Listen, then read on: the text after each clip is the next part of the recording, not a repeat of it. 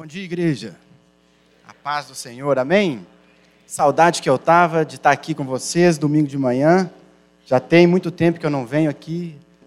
Jesus falou lá em Mateus capítulo 18, verso 3, que se nós não nos convertermos e não nos tornarmos como crianças, de maneira alguma nós entraremos no reino de Deus. Então, feliz dia das crianças para você. Que de fato o nosso coração possa ser esse coração entregue, esse coração que confia e esse coração que depende de Deus. Amém?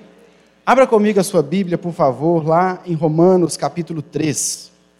Romanos capítulo 3, nós vamos ler dos versos 1 até o verso 20. Romanos capítulo 3, versos 1 a 20.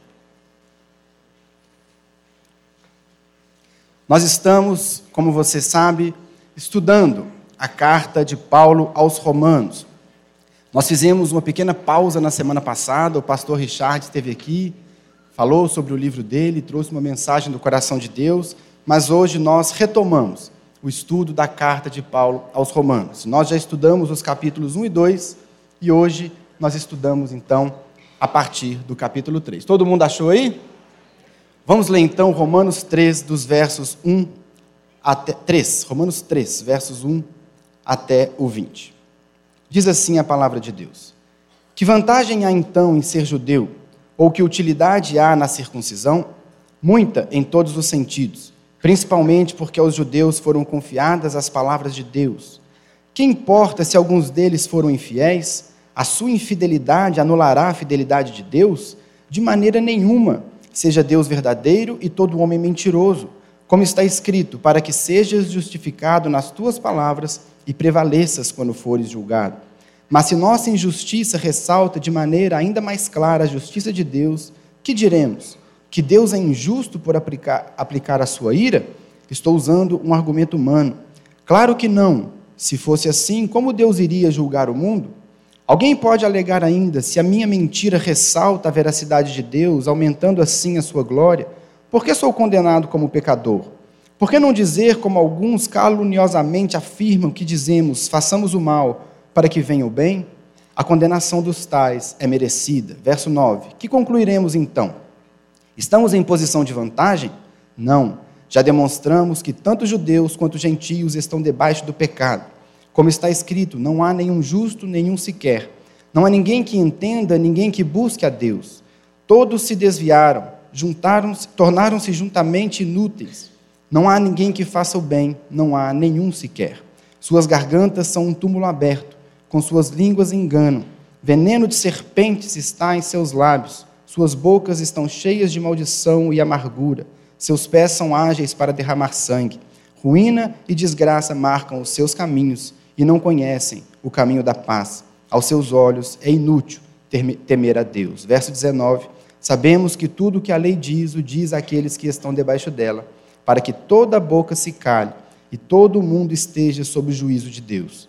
Portanto, ninguém será declarado justo diante dele, baseando-se na obediência à lei, pois é mediante a lei que nos tornamos plenamente conscientes do pecado. Irmãos, aqui, esse capítulo, esse texto que nós lemos, Romanos 3, de 1 a 20, ele representa o final de uma sessão da carta de Paulo aos Romanos. Paulo divide intencional, intencionalmente a sua carta em algumas sessões. E ele separa a fim de mostrar à igreja em Roma a teologia, explicar detalhadamente o evangelho que ele recebeu do próprio Senhor Jesus. Então, Paulo, aqui nesse texto que nós lemos, ou até esse texto que nós lemos, nós vemos Paulo encerrando a primeira sessão da carta.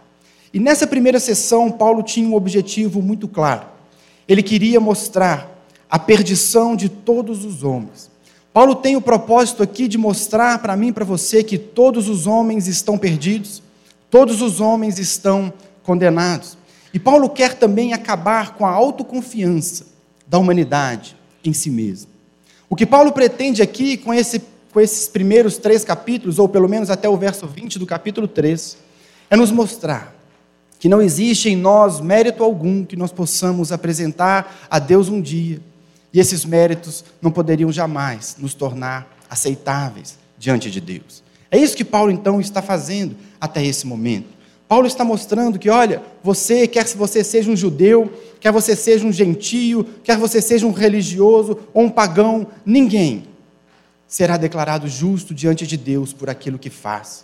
Ninguém será declarado justo pelas suas obras. Não há razão alguma para Deus olhar para vocês e dizer que vocês são bons, que há valor para poder aplacar a justiça de Deus. É isso que Paulo está fazendo até esse texto que nós lemos. E se nós pararmos para pensar, essa mensagem de Paulo, que era revolucionária naquela época, ela é revolucionária para nós hoje também. Porque essa mensagem de que não existe nada em nós que nos torne aceitáveis diante de Deus, isso não é algo que nós gostamos de ouvir. Isso não é algo que os judeus gostaram de ouvir. Isso não é algo que a igreja em Roma gostou de ouvir.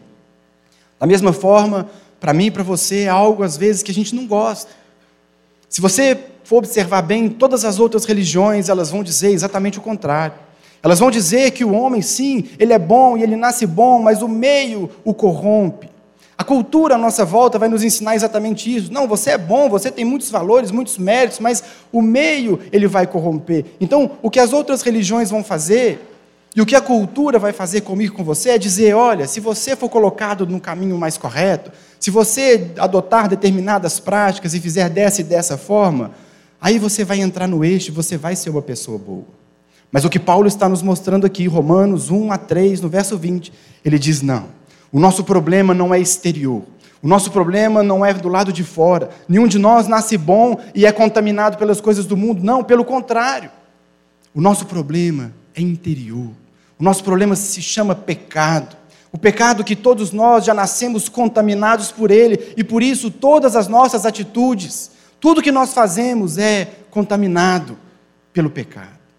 Paulo está trazendo então esse entendimento que revoluciona, esse entendimento que muda, esse entendimento que quebra muitas das nossas expectativas em nós mesmos. Por isso, irmãos, não importa. Não importa se você nasceu num lar evangélico, não importa se alguém é um ateu, se alguém tem qualquer outra religião. Nenhum de nós tem nada para oferecer a Deus por conta própria. Nenhum de nós tem mérito algum a apresentar a Deus, ninguém. Se não fosse a graça, irmão, sobre nós, nós estaríamos igualmente perdidos, todos, toda a humanidade. É isso que Paulo está nos dizendo aqui. Eu vou fazer uma rápida recapitulação dos capítulos 1 e 2, porque eles são importantes para nós entendermos especialmente o começo do capítulo 3. Paulo então está nos mostrando isso, todos estão condenados. No capítulo 1, Paulo foca a sua atenção nos gentios. E ele vai dizer: Olha, vocês, gentios, estão condenados. Os gentios estão condenados. Os gentios, eles não têm a lei de Deus, eles não têm a lei escrita, mas eles têm a revelação natural. Eles têm a revelação porque Deus se revelou a eles e a própria criação mostra para eles que de fato existe alguém por trás de tudo isso. Existe um pintor por trás desse quadro. Existe alguém que fez e os gentios, mesmo tendo essa revelação geral de Deus na natureza, eles rejeitam a Deus. Além disso, os gentios têm a lei moral dentro do coração. Deus colocou no coração do gentio aquele senso de que sim, existe um padrão de certo e errado, sim, existe uma lei moral acima de nós. De modo que o gentio, ele sabe lá no fundo do coração que existe um Deus, mas ele escolhe negar esse Deus, ele escolhe viver por conta própria. Por isso, o gentio está condenado. E um judeu certamente aplaudiria essa mensagem de Paulo.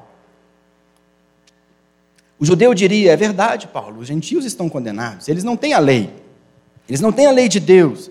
Por isso eles não obedecem à lei, e se não obedecem à lei, estão condenados. Mas então vem o capítulo 2 e Paulo fala: Mas você, judeu, você também está condenado. Porque você tem a lei de Deus, mas você desobedece à lei.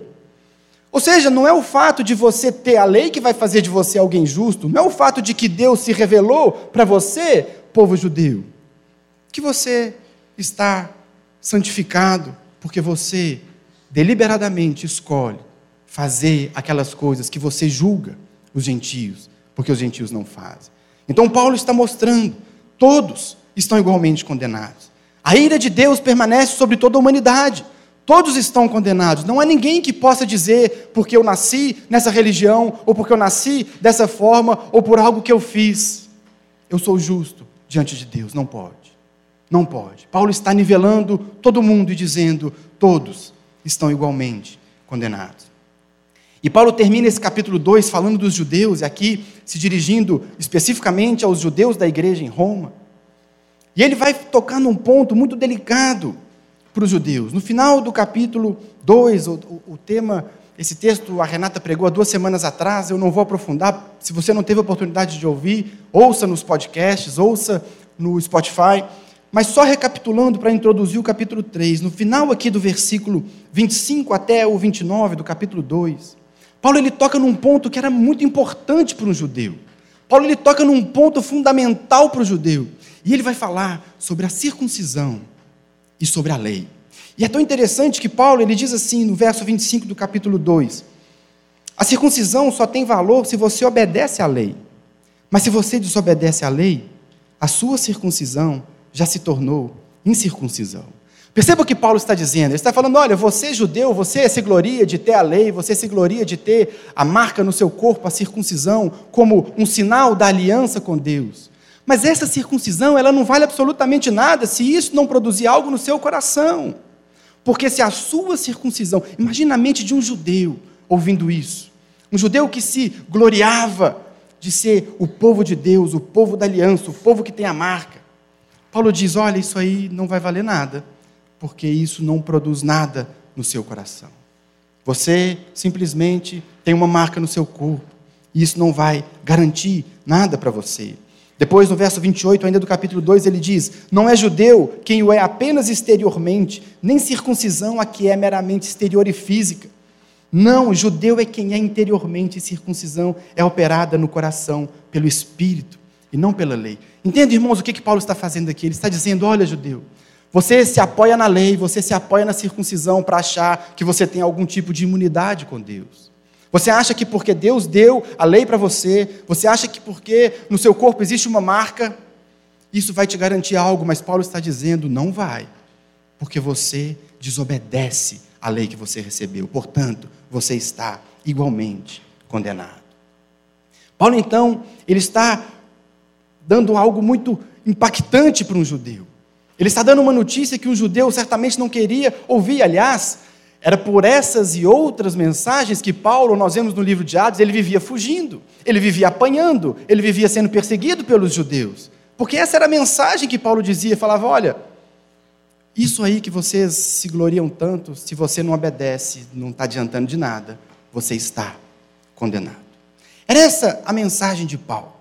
E aqui no capítulo 3, então, agora sim entrando no texto que nós lemos, Paulo, nos primeiros oito versículos do capítulo 3, ele vai arrematar esse raciocínio. Paulo vai arrematar esse pensamento de que, olha, judeu, não tem jeito para você também. Você, assim como um pagão, assim como um gentio, você também está condenado. E Paulo, então, no capítulo 3, os oito primeiros versículos, ele vai arrematar esse pensamento, ele vai fazer uma conclusão para mostrar que todos estão condenados, todos são igualmente culpados diante de Deus. Mas aqui é interessante que no capítulo 3, Paulo ele usa uma estratégia de oratória que era muito comum no mundo antigo. Os oradores, os preletores ou os escritores, aqui como o apóstolo Paulo, eles usavam uma estratégia de oratória que funcionava mais ou menos assim: ele antecipava a pergunta que poderia vir. É como se eu estivesse pregando aqui para vocês e falasse assim: então, irmãos, nesse momento você está pensando isso, isso, isso, e eu já respondo a pergunta que você faria. Paulo, então, ele antecipa algumas perguntas que os judeus em Roma certamente estavam pensando. Paulo era um judeu, Paulo era um fariseu, né? ele, ele era um homem conhecedor de tudo aquilo, então Paulo sabia que tipo de impacto aquela mensagem estava produzindo na mente dos ouvintes. E outra, Paulo, a Bíblia fala lá no livro de Atos que ele estava constantemente debatendo com judeus nas sinagogas. O que significa então que Paulo sabia que perguntas viriam desse discurso, do capítulo 2 especialmente. E por saber as perguntas aqui, ele antecipa três perguntas que certamente viriam e ele apresenta então a resposta com o intuito claro de mostrar para os judeus: não tem jeito para você, você está condenado. Qualquer coisa que você venha argumentar comigo, eu já vou te responder porque você está igualmente condenado com os gentios. Então, Paulo começa a fazer essas perguntas, a simular essa conversa. É um judeu imaginário que Paulo levanta fazendo perguntas a ele e ele responde às perguntas desse judeu. E Paulo então diz na primeira pergunta, está lá no verso 1 do capítulo 3, ele diz: Que vantagem há então em ser judeu? Ou que utilidade há na circuncisão? Perceba o pensamento do judeu. Paulo, você está dizendo então que não faz diferença nenhuma eu ter sido circuncidado? Paulo, você está dizendo então que não faz diferença nenhuma eu ser o povo de Deus, eu ser o povo que Deus revelou a sua vontade, revelou a sua palavra? Aí Paulo vai responder no versículo 2: claro que há vantagem. Existem vantagens. Verso 2: muita em todos os sentidos, principalmente porque aos judeus foram confiadas as palavras de Deus. Paulo diz: existem muitas vantagens. Lá para frente, quando a gente chegar no capítulo 9, nós vamos ver que Paulo ele vai falar um pouco mais sobre essas vantagens do que é ser um judeu. Mas aqui ele dá apenas uma e ele diz: a principal delas. Vocês têm a palavra de Deus. Vocês têm a revelação de Deus. Deus se revelou para vocês. Vocês conhecem o que Deus pensa. Vocês conhecem a vontade de Deus. Vocês conhecem o que Deus faz. Como assim não existe vantagem em ser judeu? Claro que existe uma vantagem em você ser judeu. Afinal de contas, você tem os mandamentos e você sabe. Diferente dos outros povos, você sabe quem foi Moisés, você sabe quem foi Davi, você sabe quais são os dez mandamentos, você tem vantagens sobre os outros povos. Nós vamos ver mais à frente, daqui a pouquinho, no versículo 9, que Paulo vai dizer: Mas essa vantagem que você tem não te garante imunidade nenhuma. Essa vantagem que você tem de ser um judeu, claro que isso é muito importante, mas em termos do julgamento de Deus ou diante de Deus, isso não garante absolutamente nada para você. O que que Paulo está fazendo aqui respondendo essa primeira pergunta? Ele está destruindo a confiança do judeu na sua religião. O judeu se apoiava simplesmente na religião. Eu sou judeu, então eu estou livre da condenação. E não é isso que a gente faz também muitas vezes?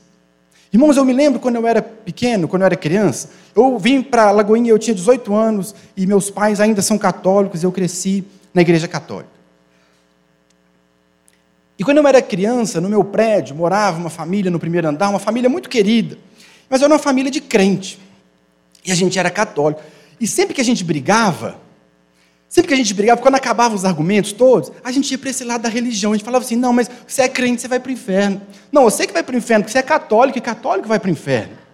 Essa era a nossa briga. A gente escrevia bilhetinho, colocava debaixo da porta. Mas eu já me arrependi desse pecado.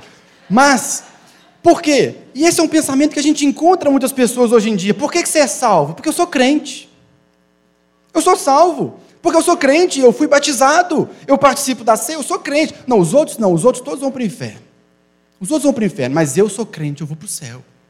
Aí você pergunta para o católico, ele diz a mesma coisa: crente, esse povo é rebelde, esse povo vai tudo para o inferno. Porque o salvo é o católico, o católico é que vai para o céu. Nós também fazemos isso, nós nos apoiamos em que? Na religião. Na religião. É a religião, por acaso, que salva? É o seu número de membro? Você vai chegar lá no céu diante de Deus no julgamento e dizer: Senhor, está aqui minha carteirinha, 13.029, e eu estou salvo, eu, eu quero acesso à minha mansão. Não. Isso não vai acontecer. É isso que Paulo está nos mostrando. A religião não salva. Se não for a graça de Deus sobre evangélicos, católicos, sobre qualquer pessoa, é a graça de Deus que salva. É isso que ele está fazendo. Então a primeira pergunta ele diz: Paulo, então não há vantagem nenhuma? Ah, há vantagem. Você tem a Bíblia, você tem a palavra, você tem as Escrituras, você conhece a Deus, você sabe o que ele faz, você sabe o que ele pensa. Mas isso não te dá imunidade alguma. Alguma. Essa é a primeira objeção do judeu imaginário com Paulo. Mas o judeu imaginário não se contenta com essa resposta. E ele continua então debatendo com Paulo, e ele vai dizer, então, no versículo 3: Que importa? É a segunda pergunta. Que importa se alguns deles foram infiéis? A sua infidelidade anulará a fidelidade de Deus. Olha a mente do judeu aqui. Paulo conhecia a mente do judeu. E você vai ver que nós somos iguaizinhos. O que, é que Paulo está mostrando aqui? Olha, agora o judeu vai perguntar para Paulo assim: Paulo, então é o seguinte. Eu tenho a palavra, você acabou de dizer que eu tenho a palavra, e de fato a palavra me mostra que eu sou o povo de Deus. Eu tenho a marca da promessa. Eu sou o povo separado. Paulo, se você está me dizendo que eu estou condenado, então, Paulo, você vai me desculpar, mas foi Deus que descumpriu a aliança. Não, Paulo, você vai me desculpar, mas foi Deus que se tornou infiel, porque eu sou judeu. Percebe o apego do judeu à sua justiça própria? A sua confiança na religião, a sua confiança na lei e na circuncisão. Ele diz: Paulo, olha, Deus falou que eu estou garantido, eu sou povo dele, e se eu estou condenado, como você diz, Paulo, Deus é que foi infiel comigo. Aí Paulo dá a ele uma resposta assim tão veemente, verso 4, ele diz: de maneira nenhuma. Essa é uma expressão tão forte que Paulo usa aqui, é como se ele dissesse, mas nem pense nisso, mas nem mencione isso, mas que isso nem passe pela sua cabeça. Verso 4: seja Deus verdadeiro e todo homem mentiroso. Paulo está dizendo: olha, se você está condenado, não é porque Deus rompeu a sua aliança, porque Deus se tornou infiel com você não, se você, judeu, está condenado, é porque você pecou. Deus não errou com você, Deus continua santo, Deus continua fiel, Deus continua o mesmo. Mas se há condenação sobre você, judeu, é porque você pecou. Porque você pecou. O judeu, o debatedor aqui, o debatedor imaginário, ele é muito autoconfiante. Ele acha que o fato dele ser judeu é tão importante, mas é algo tão grande que ele consegue acusar o próprio Deus de injustiça. Mas ele não reconhece que ele é merecedor de castigo. Foi mais ou menos o que Adão fez lá no Éden, não é verdade? Adão, você comeu do fruto que eu mandei não comer? Senhor, a mulher que o Senhor me deu. Senhor, não foi eu, mas a mulher que o Senhor me deu é que me levou a pecar. Então, em última análise, o que Adão estava dizendo? Senhor, o Senhor fez um negócio meio errado. O Senhor fez essa pessoa aqui do meu lado, o Senhor colocou nela uns negócios meio esquisitos, porque não foi eu. Eu jamais faria isso, mas a mulher que o Senhor fez me induziu a pecar. E não é o mesmo que nós fazemos também? Nós também não somos tão prontos para defender a nossa própria justiça. Eu já conversei com irmãos. Aí você mostra o irmão o pecado, fala, irmão, você tem que mudar de vida, você está em pecado, você tem que parar com isso. Aí o que, que o irmão fala? Foi Deus que me fez assim. Pastor, eu não consigo. Não consigo me livrar, porque se Deus tivesse me feito diferente, a culpa é de quem? É de Deus agora? Ele é o responsável, então, porque Ele me fez assim, Ele colocou essas coisas no meu coração. Nós também somos prontos para culpar a Deus. Existe, irmãos, no nosso coração uma tendência de não aceitar o julgamento de Deus, de não aceitar a palavra de Deus. Nós somos tão presos à nossa própria justiça, nós somos tão confiantes na nossa própria bondade que nós argumentamos contra o juízo do próprio Deus.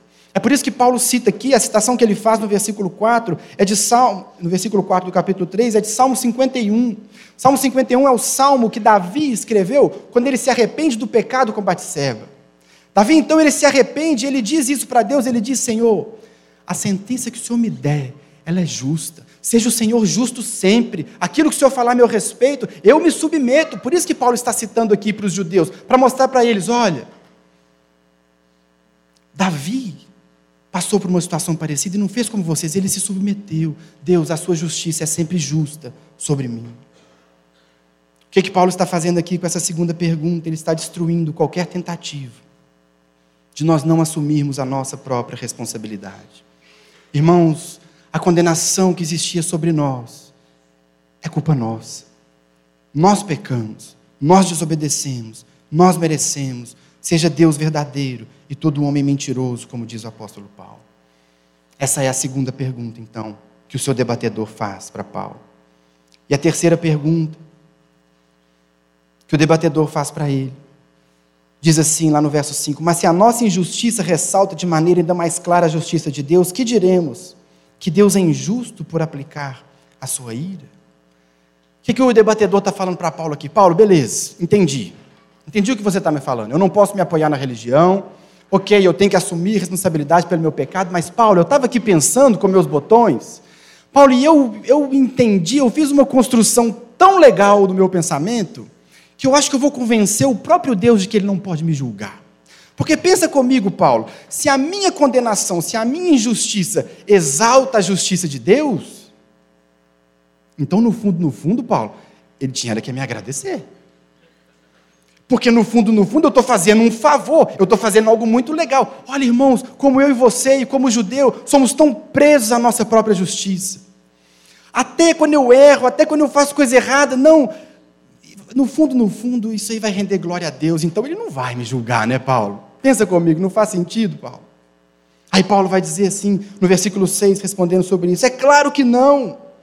Se fosse assim, como Deus iria julgar o mundo? Na cabeça de um judeu era algo muito certo que Deus ia julgar o mundo, que Deus vai julgar o mundo. Eles nunca questionaram isso.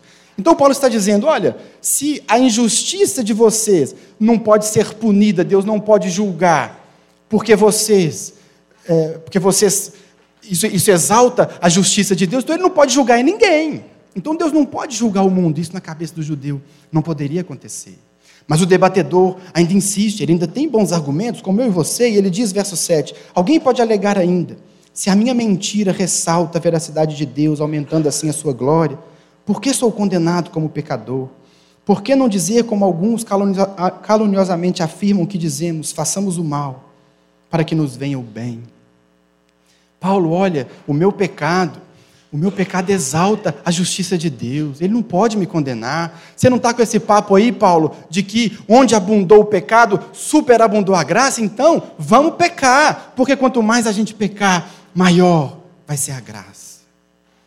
E contra esse argumento, o apóstolo Paulo nem responde, ele só diz o seguinte, final do verso 8: a condenação dos tais é merecida. O que, que Paulo está mostrando aqui? A condenação dos tais é merecida, a corrupção do coração só se torna mais patente, só se torna mais visível. A condenação de vocês que estão tentando justificar suas práticas pecaminosas, dizendo que isso vai trazer glória para Deus. Isso só mostra o quanto vocês estão corrompidos. Paulo está aqui nesse terceiro argumento, destruindo os nossos argumentos mirabolantes que nós fazemos para justificar nossa vida de pecado. Irmãos, a gente arruma tanta desculpa para pecar, na é verdade? A gente arruma tanto fundamento, a gente é tão criativo para isso. Não, já ouvi gente falar isso. Não, a gente não pode impedir os nossos jovens de terem relação sexual antes do casamento, porque assim eles se conhecem melhor. Percebe? É bom, é para o bem. O jovem não pode ser impedido dessas coisas, porque se você for pensar bem lá no fundo, é legal, é bom, vai produzir algo útil, então eles podem pecar.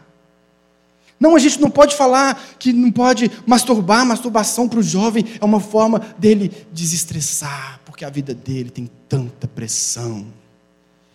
Percebe? Nós fazemos isso o tempo todo, nós construímos argumentos mirabolantes para justificar o nosso desejo de pecar, de desobedecer, e achamos motivos para dizer que isso, no fundo, é algo bom. Veja, irmãos, o que o apóstolo Paulo está fazendo aqui nessa primeira parte, então, do texto que nós lemos, capítulo 3, versos 1 a 8. Paulo está destruindo todos os argumentos que poderiam restar. Paulo está dizendo: estão todos condenados. Não se apoie na sua religião, a religião não vai salvar você. Não transfira a sua responsabilidade, a responsabilidade é sua, a condenação está sobre você. E não tente criar argumentos mirabolantes para Deus, porque esse barquinho do seu argumento está furado. Não vai prevalecer, é isso que Paulo está fazendo. Paulo está mostrando isso para judeus e gentios, todos estão debaixo da mesma condenação. E então ele começa, ele conclui esse pensamento a partir do verso 9 que nós lemos. Ele conclui esse pensamento e ele faz a mesma pergunta que ele fez lá em cima. Ele diz assim, verso 9: Que concluiremos então? Estamos em posição de vantagem? Não. Já demonstramos que tanto judeus quanto gentios estão debaixo do pecado. Essa expressão debaixo do pecado, ela significa que todos, judeus e gentios, são escravizados pelo pecado. Eu já demonstrei, Paulo diz no verso 9, eu já demonstrei onde? Capítulo 1, capítulo 2, início do capítulo 3, eu já demonstrei que todos são escravos do pecado. Eu já demonstrei que todos estão presos debaixo do pecado. Eu já demonstrei que todos estão tão presos debaixo do pecado que ninguém vai conseguir se livrar de lá sozinho. É isso que significa isso, debaixo do pecado, escravizados, incapazes de resolver essa situação. Paulo está fazendo aqui um paradoxo com o versículo 1 e o versículo 3, ele faz a mesma pergunta: que vantagem há em ser judeu? Lá em cima ele disse: há vantagem, você tem a palavra, você tem as escrituras, mas isso te dá alguma posição de vantagem? Isso te dá alguma imunidade? Não, nenhuma imunidade. Mas, pastor, eu sou filho de crente, neto de crente, minha mulher é crente, minha família é crente, todo mundo é crente. Isso não vai me garantir nada. Eu tenho célula, eu ajudo na confraria, eu ajudo no encontro delas, eu vou no Sumaré, eu faço tudo nessa igreja. Irmãos, se não fosse a graça de Deus, nós estaríamos tão condenados quanto os jovens que estão se embebedando e se drogando todo dia nessa cidade. Esse fato não garante para nós nenhuma vantagem, nenhum privilégio. Por isso, Paulo diz: não, não há vantagem porque eu já demonstrei que estão todos debaixo do pecado. E Paulo não para por aí. Paulo não para por aí. E ele segue então dizendo, a partir do versículo 10, ele começa a nos mostrar, biblicamente, que a nossa condenação não é algo que Paulo está inventando agora. Lembre-se, ele está se referindo nesse momento especialmente aos judeus em Roma, aos judeus da igreja em Roma. E ele vai mostrar para vocês: olha, isso aqui já estava escrito. Isso tudo que eu estou falando para vocês, eu não estou inovando, eu não estou dizendo algo novo, eu não estou negando as Escrituras. Eu estou dizendo o que já estava escrito. Irmãos, o que, que Paulo está fazendo aqui com os judeus? O que, que Paulo está fazendo comigo com você? Ele está tentando colocar na nossa cabeça, irmãos, que não existe mérito em nós. É isso que ele está fazendo. Não há mérito em você. Não adianta você tentar. O dia que você estiver diante de Deus, você não vai ter nada seu para apresentar para Ele. Nada. Você não vai apresentar nada. É isso que ele está nos mostrando. Porque esse é o nosso grande problema. Lá no fundo, irmãos, do nosso coração, a gente acha sim que a gente é bom. Lá no fundo do coração, a gente acha sim que a gente faz o bem, que a gente é legal demais, que a gente é justo demais. Pecadores são os outros. Pecador é quem rouba, quem mata eu sou bonzinho demais. E a gente se apoia nessas coisas.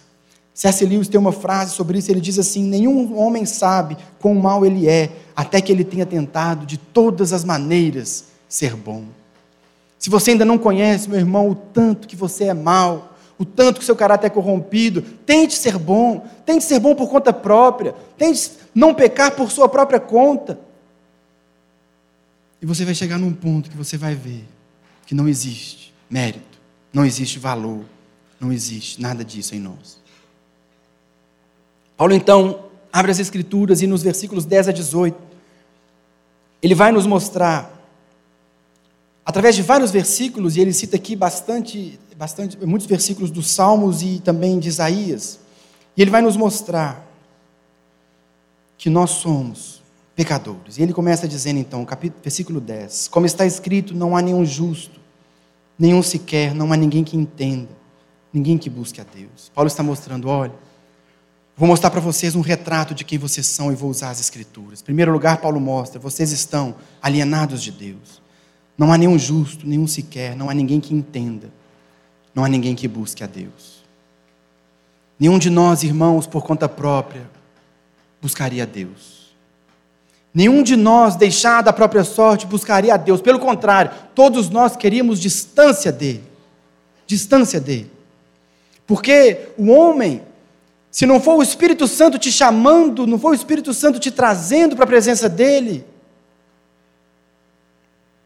nós vamos querer distância.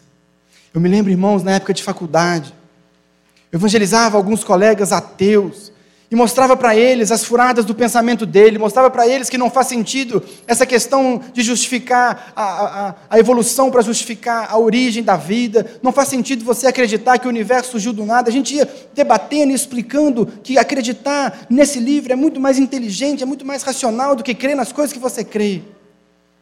E várias vezes eu me deparei com pessoas que diziam para mim assim: Eu acho que faz muito sentido isso que você está falando, mas eu não quero. Eu não quero alguém para quem eu tenha que prestar contas um dia. Eu não quero viver sob a perspectiva de que um, tudo que eu faço um dia eu vou ter que prestar conta. Nós não queremos, porque esse é o homem deixado à própria sorte. Não há quem entenda, ninguém que busque a Deus. É por isso que Jesus disse em João, capítulo 6, verso 44: Ninguém pode vir a mim se o Pai que me enviou não o atrair. Ou Paulo escrevendo a Timóteo, 2 Timóteo 2,25: O servo do Senhor deve corrigir com mansidão aos que se lhe opõem, na esperança de que Deus lhes conceda o arrependimento, levando-os ao conhecimento da verdade. Não há ninguém que busque. Nenhum de nós buscava, nenhum de nós queria, porque o pecado nos afastou de Deus. Segundo lugar, verso 12: o pecado corrompeu todas as nossas ações, todos se desviaram, tornaram-se juntamente inúteis. Não há ninguém que faça o bem, nenhum sequer. A vida sem Deus é uma vida inútil. Pense na sua vida antes de encontrar o Senhor. Você só queria ficar rico, você só queria ficar famoso. Que utilidade há nisso? Que sentido há nisso? A vida sem Deus ela não tem o menor sentido. A vida sem Deus é absurda. Se tornaram inúteis. Não há ninguém que faça o bem.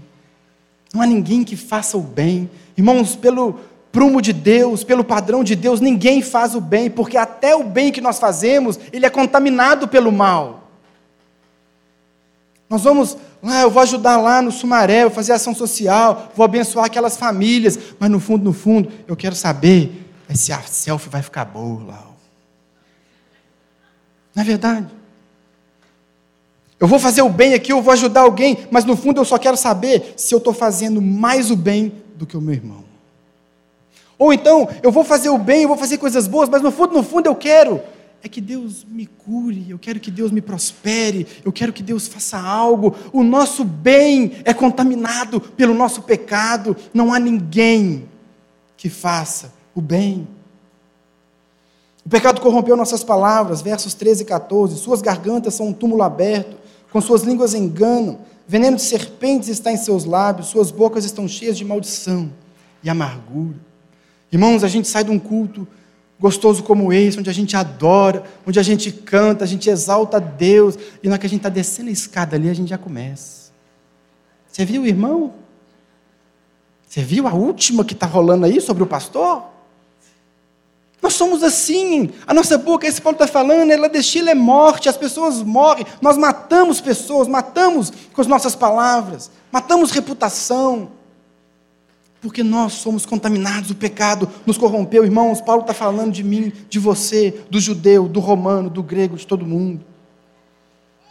O pecado corrompeu os nossos relacionamentos, versos 15 a 17. Seus pés são ágeis para derramar sangue, ruína e desgraça marcam seus caminhos e não conhecem o caminho da paz. Ágeis para derramar sangue, ágeis para matar. Talvez não matar fisicamente, mas para matar a reputação, a honra de alguém. Somos ágeis. Chegou uma mensagem no seu WhatsApp, você nem quer saber se é verdade, se é mentira, você já manda para todo mundo. Ágeis, somos rápidos.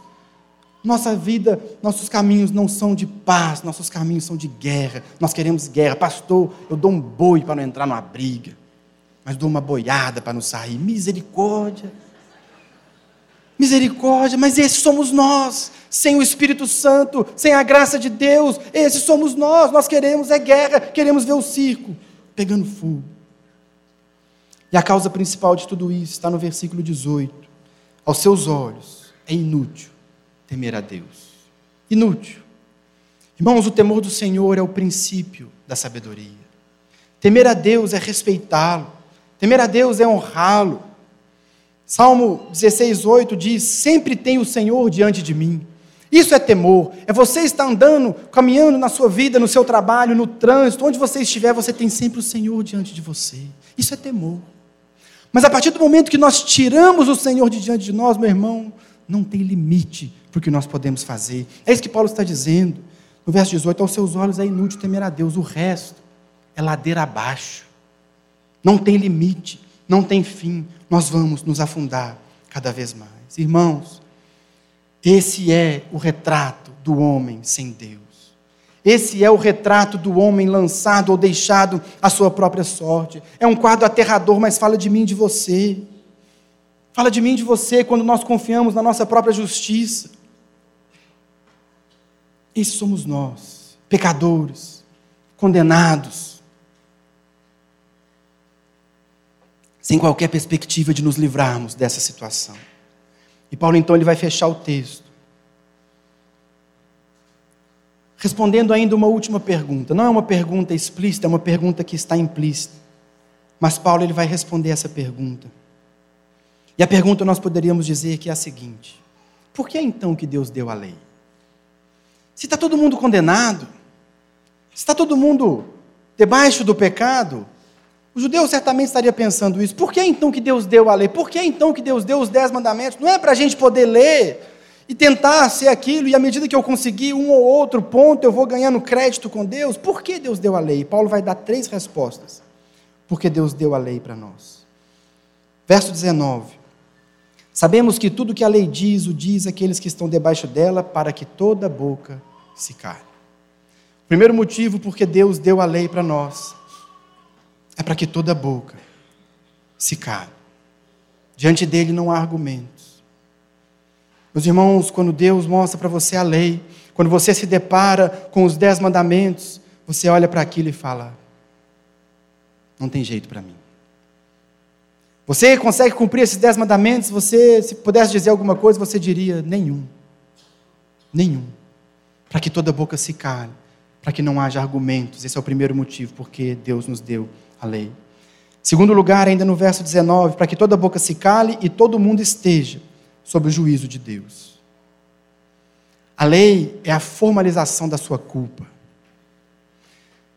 Os advogados aqui vão entender o que eu vou falar quando você pega uma sentença criminal a sentença criminal ela vem escrita normalmente assim: condena o réu, com base no artigo 121, porque ele matou. Condena o réu a pena de 10 anos, com base no artigo 157, porque ele roubou. A lei serve para formalizar para mim e para você a nossa culpa. Está aqui. Você infringiu a lei. Você não cumpriu os mandamentos. Está aqui a sua formalização. Esse é o motivo da sua condenação. E o terceiro motivo, porque Deus nos deu a lei, está no verso 20. Portanto, ninguém será declarado justo diante dele, baseando-se na obediência à lei, pois é mediante a lei que nos tornamos plenamente conscientes do pecado. O último motivo porque Deus nos deu a lei é para que a gente saiba que nossa situação é de condenados. Condenados. A lei ela serve como um raio-x. Você vai no médico, você tira um raio-x, o médico coloca na tela e fala assim: você está doente. O raio-x não cura a doença. O raio-x não é a solução para o seu problema, o raio-x revela a doença. A lei é esse raio-x que mostra para você a sua condenação, a sua situação. Não há argumentos. Nós somos pecadores, nós somos culpados. Essa parte final aqui, o apóstolo Paulo, ele usa muitos termos jurídicos para poder nos falar sobre a nossa condenação. É como se Paulo nos levasse, e de fato é isso que acontece, é um grande tribunal, o tribunal de Deus. E eu e você, irmãos, estávamos sentados no banco dos réus. Estávamos sentados ali, de repente vem a nossa acusação, o versículo 10: não há nenhum justo, nenhum sequer, todos são injustos, todos são pecadores. Essa era a nossa acusação no tribunal de Deus. Mas qual é a prova dessa acusação? Está aqui, verso 11, 12, 13, 14, 15, 16, 17, 18. Está aqui. A língua deles é assim. Os pés só querem a guerra. Eles estão alienados de Deus. Eles não fazem o bem. Essas são as provas. De repente, o juiz dá a você a palavra nesse tribunal e diz: E o que você tem a dizer em sua defesa? O verso 19 diz: Eu não tenho nada a dizer.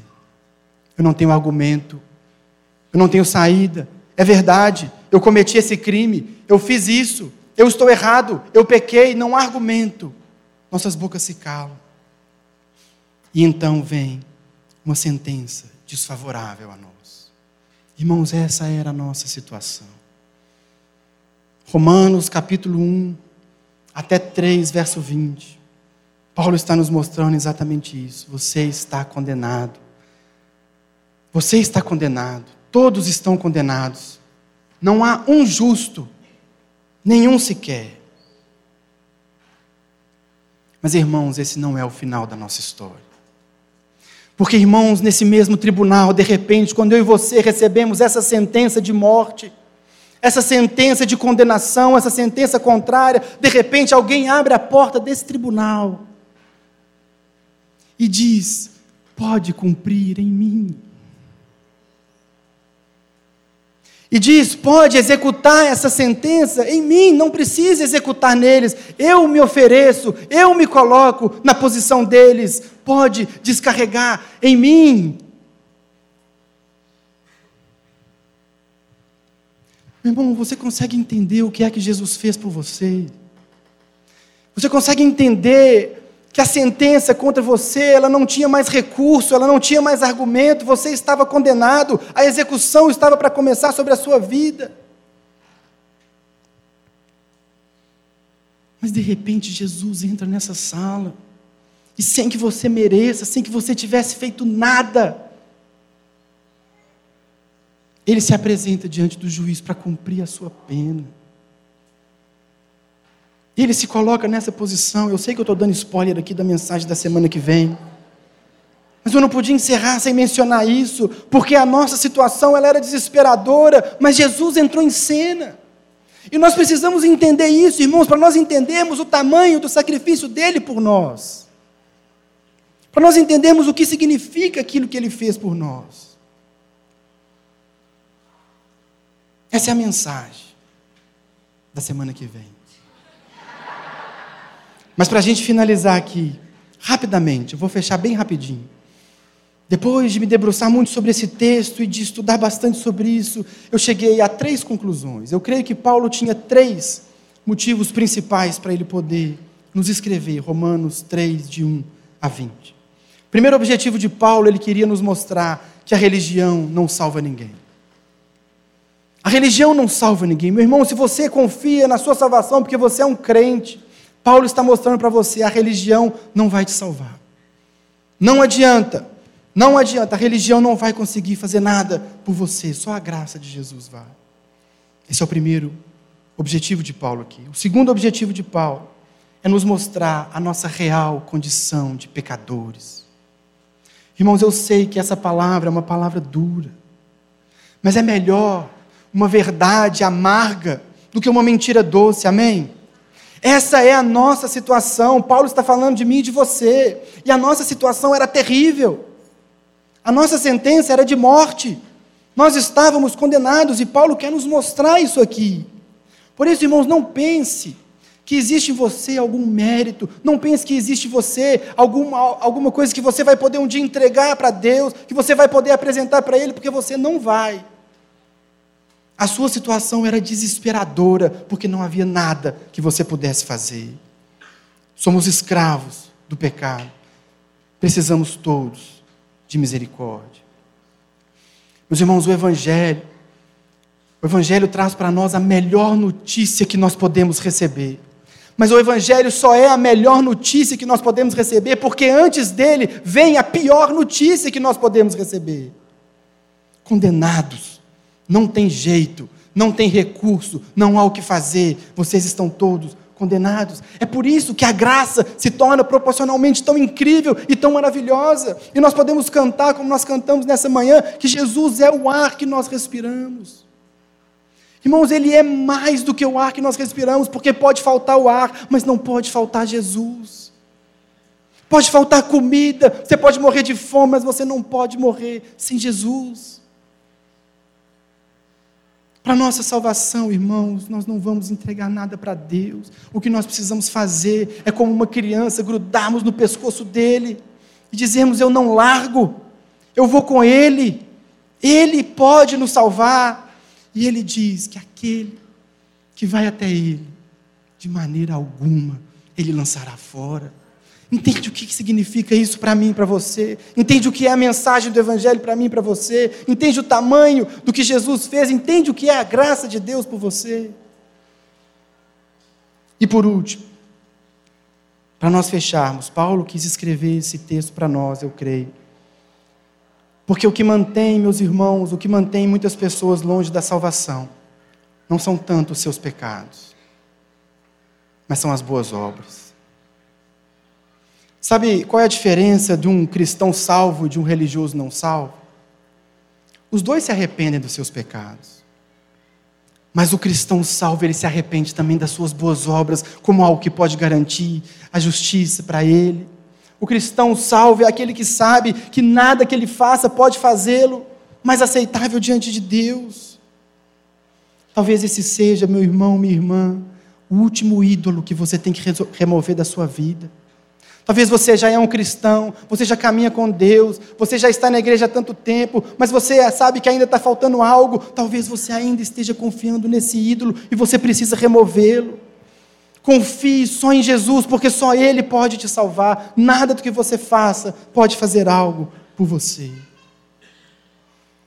E então, meus irmãos, é só quando nós entendemos essa mensagem, só quando nós entendemos a nossa situação, que nós chegamos diante de Deus, de mãos vazias, de boca fechada, e nós simplesmente olhamos para o alto e pedimos misericórdia.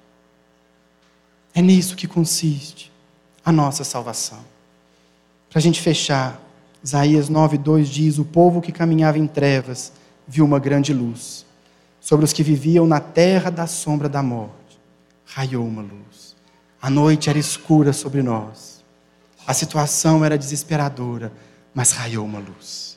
Ele veio nos salvar. Ele fez algo por mim e por você. Fique de pé no seu lugar.